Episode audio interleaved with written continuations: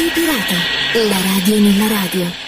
12 episodi speciali che dedicherò alla storia della radio, con le notizie, gli eventi e i personaggi protagonisti della radio, dalla sua nascita agli sviluppi più moderni, e un modo anche per ricordare il carissimo e compianto Aglio Antonucci, che assieme al suo sito ormai non più online, radiomarconi.com, ha raccolto una preziosa e numerosa quantità di informazioni, con tanta passione ed edizione. Buona parte del materiale usato per questi episodi proviene proprio da quegli importanti archivi. Mese dopo mese scopriremo le date più importanti della storia della radio e quest'oggi eh, parliamo del mese di marzo. Esattamente iniziamo dal 5 marzo 1896, quando Guglielmo Marconi presentò la prima richiesta provvisoria di brevetto a Londra.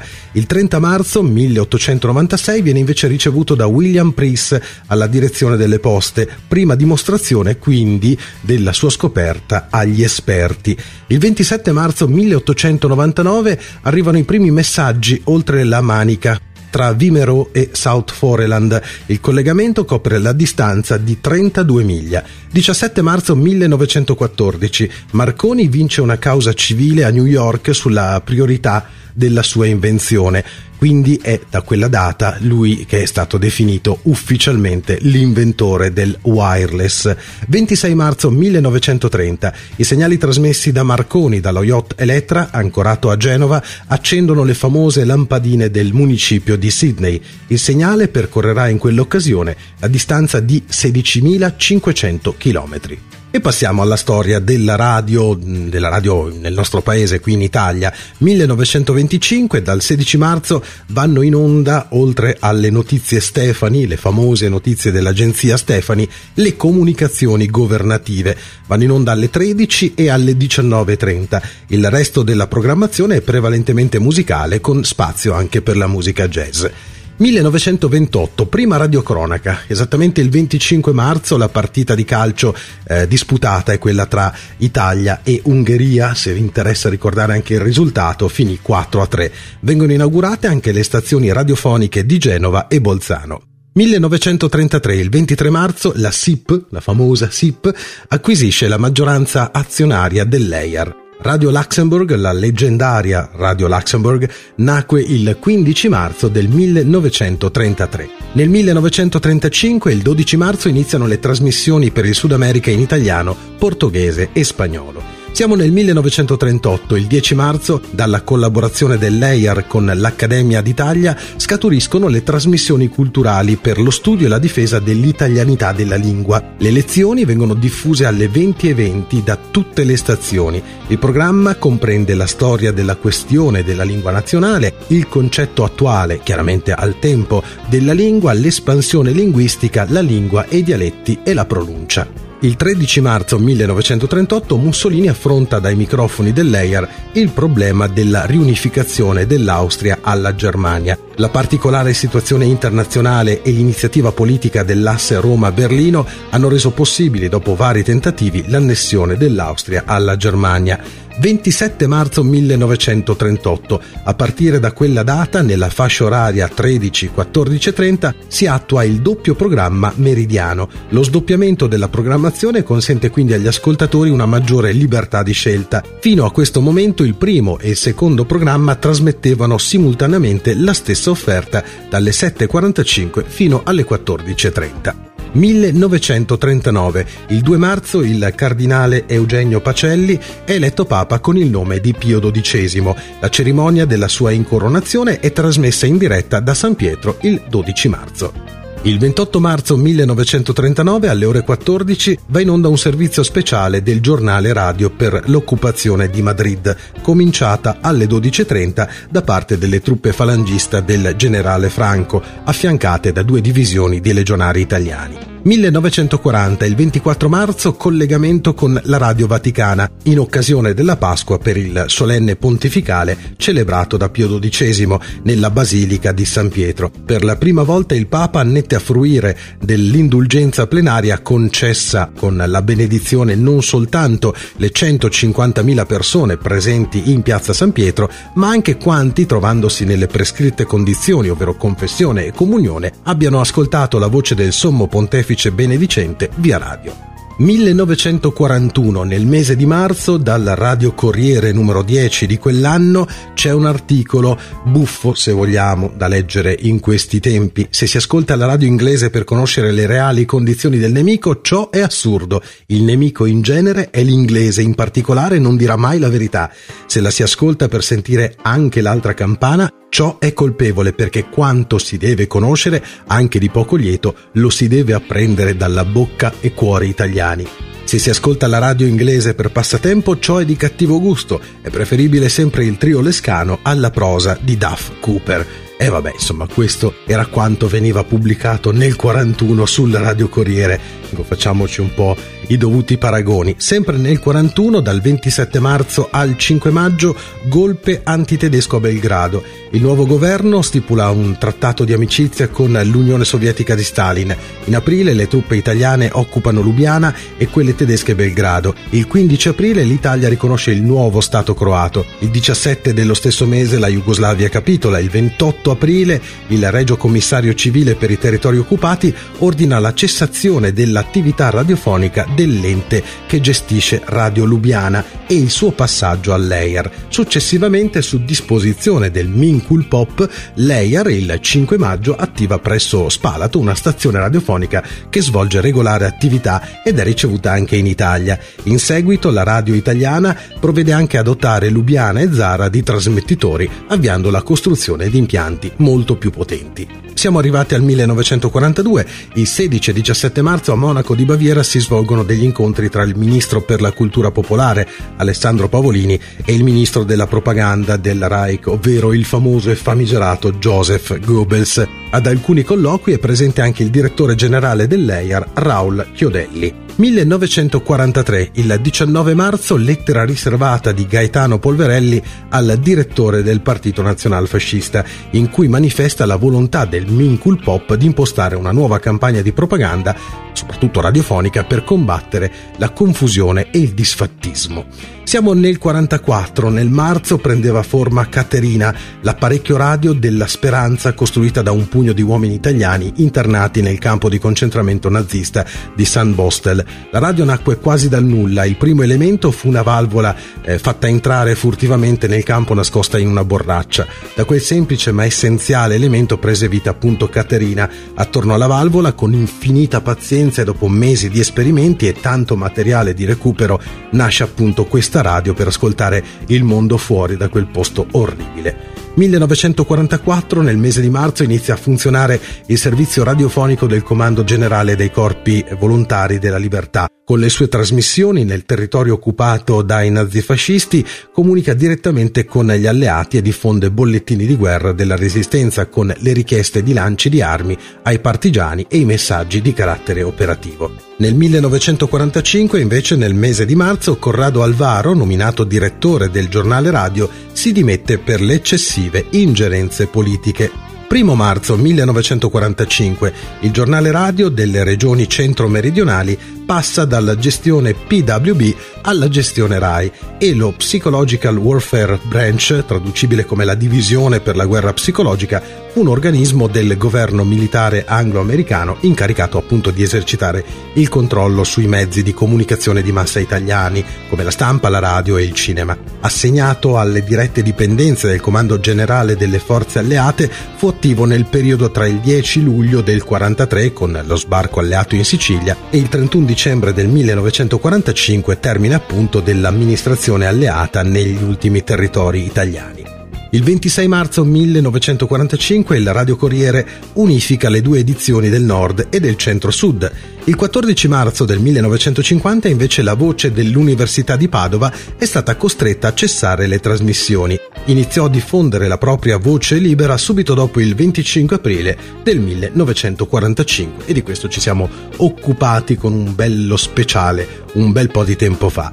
1956 la convenzione del 10 marzo stabilisce un nuovo piano tecnico per accelerare l'estensione della rete televisiva e della rete radiofonica in modulazione di frequenza in tutto il paese.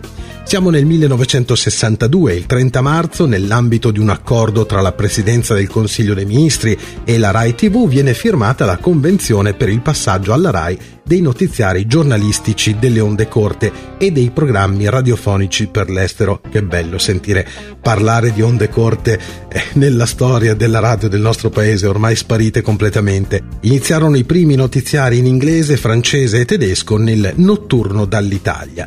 1963. Il 7 marzo è inaugurato invece il centro di produzione radiofonico e televisivo di Napoli. La domenica di Pasqua, a mezzogiorno del 28 marzo del 1964, dalla nave ancorata al largo delle coste irlandesi, cominciarono le trasmissioni di Radio Caroline.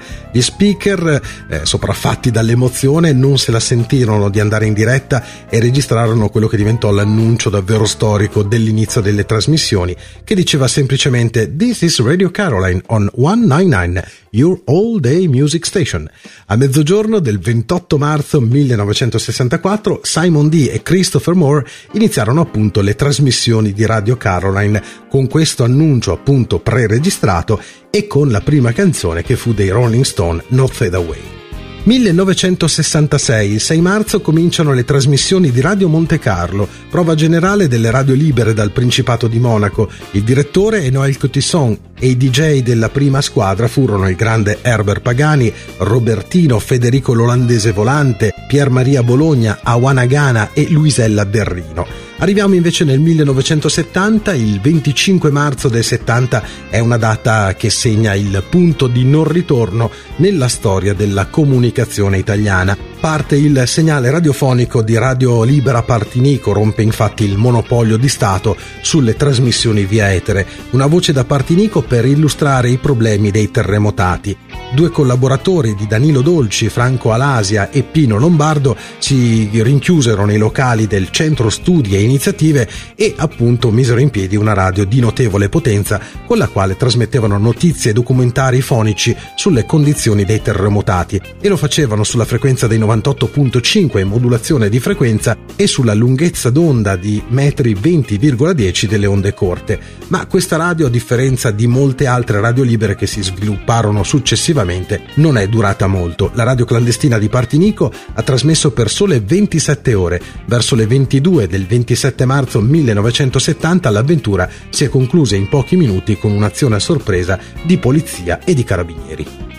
1975. Il 10 marzo Angelo Borra fonda Radio Milano International, destinata a diventare la prima grande emittente privata italiana. Il mito di questa radio viaggia ancora oggi sul web all'indirizzo radiomilanointernational.net con il groove e il suono di un tempo affiancato comunque anche da un canale più moderno ma con lo stesso spirito affascinante di black ed R&B anche con uno sguardo diciamo rivolto al futuro. Radio Mistero Ghost Planet invece nasce ufficialmente nel marzo del 76 in Piemonte, ad alcuni chilometri ad est di Torino, con il nome di Radio Mistero. In FM operava sugli 88 MHz con una potenza di 10 watt e un trasmettitore autocostruito.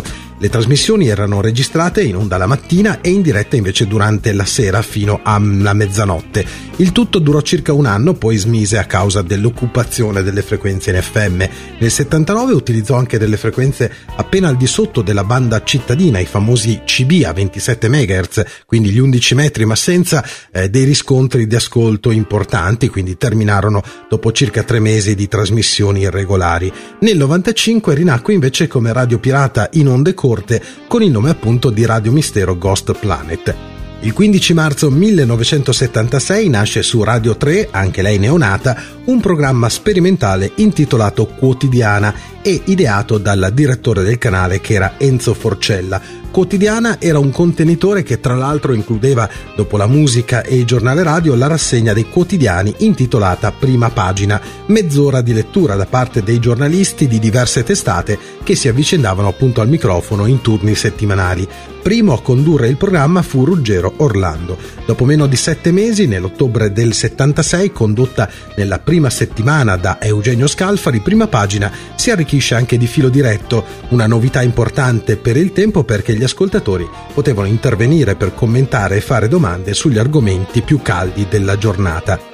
Siamo arrivati al 1977, periodo veramente di gran fermento nell'FM italiana. Radio Alice, che vede tra i suoi fondatori Franco Berardi, detto Bifo, fu una prima sperimentazione di quella che oggi potremmo definire la rete, ovvero la connessione tra la radio e il telefono e la possibilità per i tempi di intervenire nel famoso flusso comunicativo. La redazione viene chiusa il 12 marzo del 77 dopo l'irruzione della polizia che arrestò tutti i presenti con l'accusa poi rivelatasi infondata, di aver diretto via etere gli incidenti di piazza all'indomani dell'uccisione dello studente Francesco Lorusso, ucciso con un colpo alla schiena durante uno scontro con i carabinieri ma di Radio Alice ci siamo occupati non molto tempo fa con uno speciale, ma ci torneremo ancora a parlare di Radio Alice anche perché è uno degli argomenti secondo me più lunghi e più interessanti eh, del panorama FM di quella metà degli anni 70. 1980, il 30 marzo invece prima puntata di Antologia Rai 3, un programma culturale pomeridiano. Il 16 marzo 1983 è una data storica soprattutto per gli appassionati di un certo genere musicale perché nasce Rete Radio Azzurra, il mito della musica afro. Rete Radio Azzurra è stata la prima radio afro in Italia e ha proposto un genere musicale totalmente nuovo per il tempo, l'afro music. Nasceva a Montichiari, in provincia di Brescia, per volontà di Fulvio Di Raddo. Migliaia di giovani rimangono estasiati da questo genere di musica. Rete Radio Azzurra organizza anche i primi afro raduni nei quali folle oceaniche di persone intervengono da ogni parte d'Italia e anche dall'estero. Il fenomeno della musica afro viene anche studiato dai sociologi e dai mass media e tutto quello che accomuna migliaia di giovani è proprio la forza della musica afro in questo caso, che è stata l'anima di Rete Radio Azzurra. Lanciato invece nel marzo del 2008 da Simone Lucarini, l'iniziativa molto interessante, eh, qui si parla di radio e di sicurezza perché si parla del progetto Radio in Montagna e portava avanti lo sviluppo della rete radio Appennino centrale nel Lazio e in Abruzzo. L'idea era quella di avere una frequenza radio di libero uso cugina del canale 16 VHF di emergenza in mare, da utilizzare però in montagna. Già dai primi tempi il progetto catturò l'attenzione eh, di un nucleo SMTS Soccorsi Speciali di un comitato abruzzese della Croce Rossa Italiana.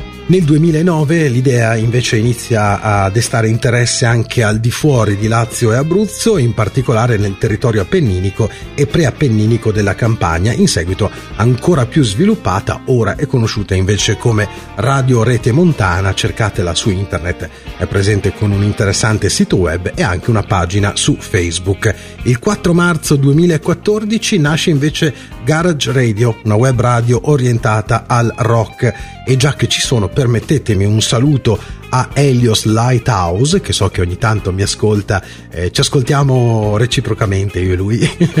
Eh, recentemente ha fatto una bellissima puntata eh, in questo clima di clausura eh, proponendo della musica molto interessante e dei piacevoli ricordi. Radioveg.it invece è nata ufficialmente il 21 marzo del 2015 Radioveg.it è una radio da ascoltare e un portale da leggere che offre mille occasioni per approfondire la conoscenza con il mondo VEG italiano.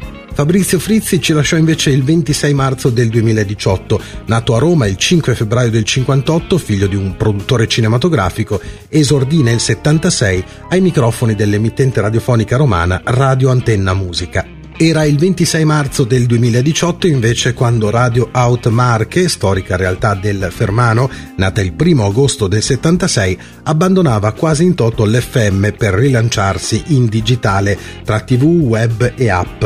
Gli impianti erano stati ceduti al gruppo Radio Mediaset. Il nuovo volto di Radio Out Marche purtroppo ha avuto vita breve. Giancarlo Guardabassi, storica voce e anima dell'emittente, aveva annunciato via social la chiusura della radio avvenuta proprio ai primi del gennaio di quest'anno. Fu l'anima del gruppo d'ascolto radio dello stretto a Messina nel 1981. Giovanni Sergi ci ha lasciato improvvisamente nel mese di marzo nel 2019. Giovanni Sergi è stato uno dei più grandi di exer italiani, ha visitato molte stazioni radio in tutto il mondo, tra le quali Radio Polonia, Radio Praga, Radio Romania Internazionale, Radio Mosca, Radio Argentina, Radio Cairo e anche Radio Cina Internazionale.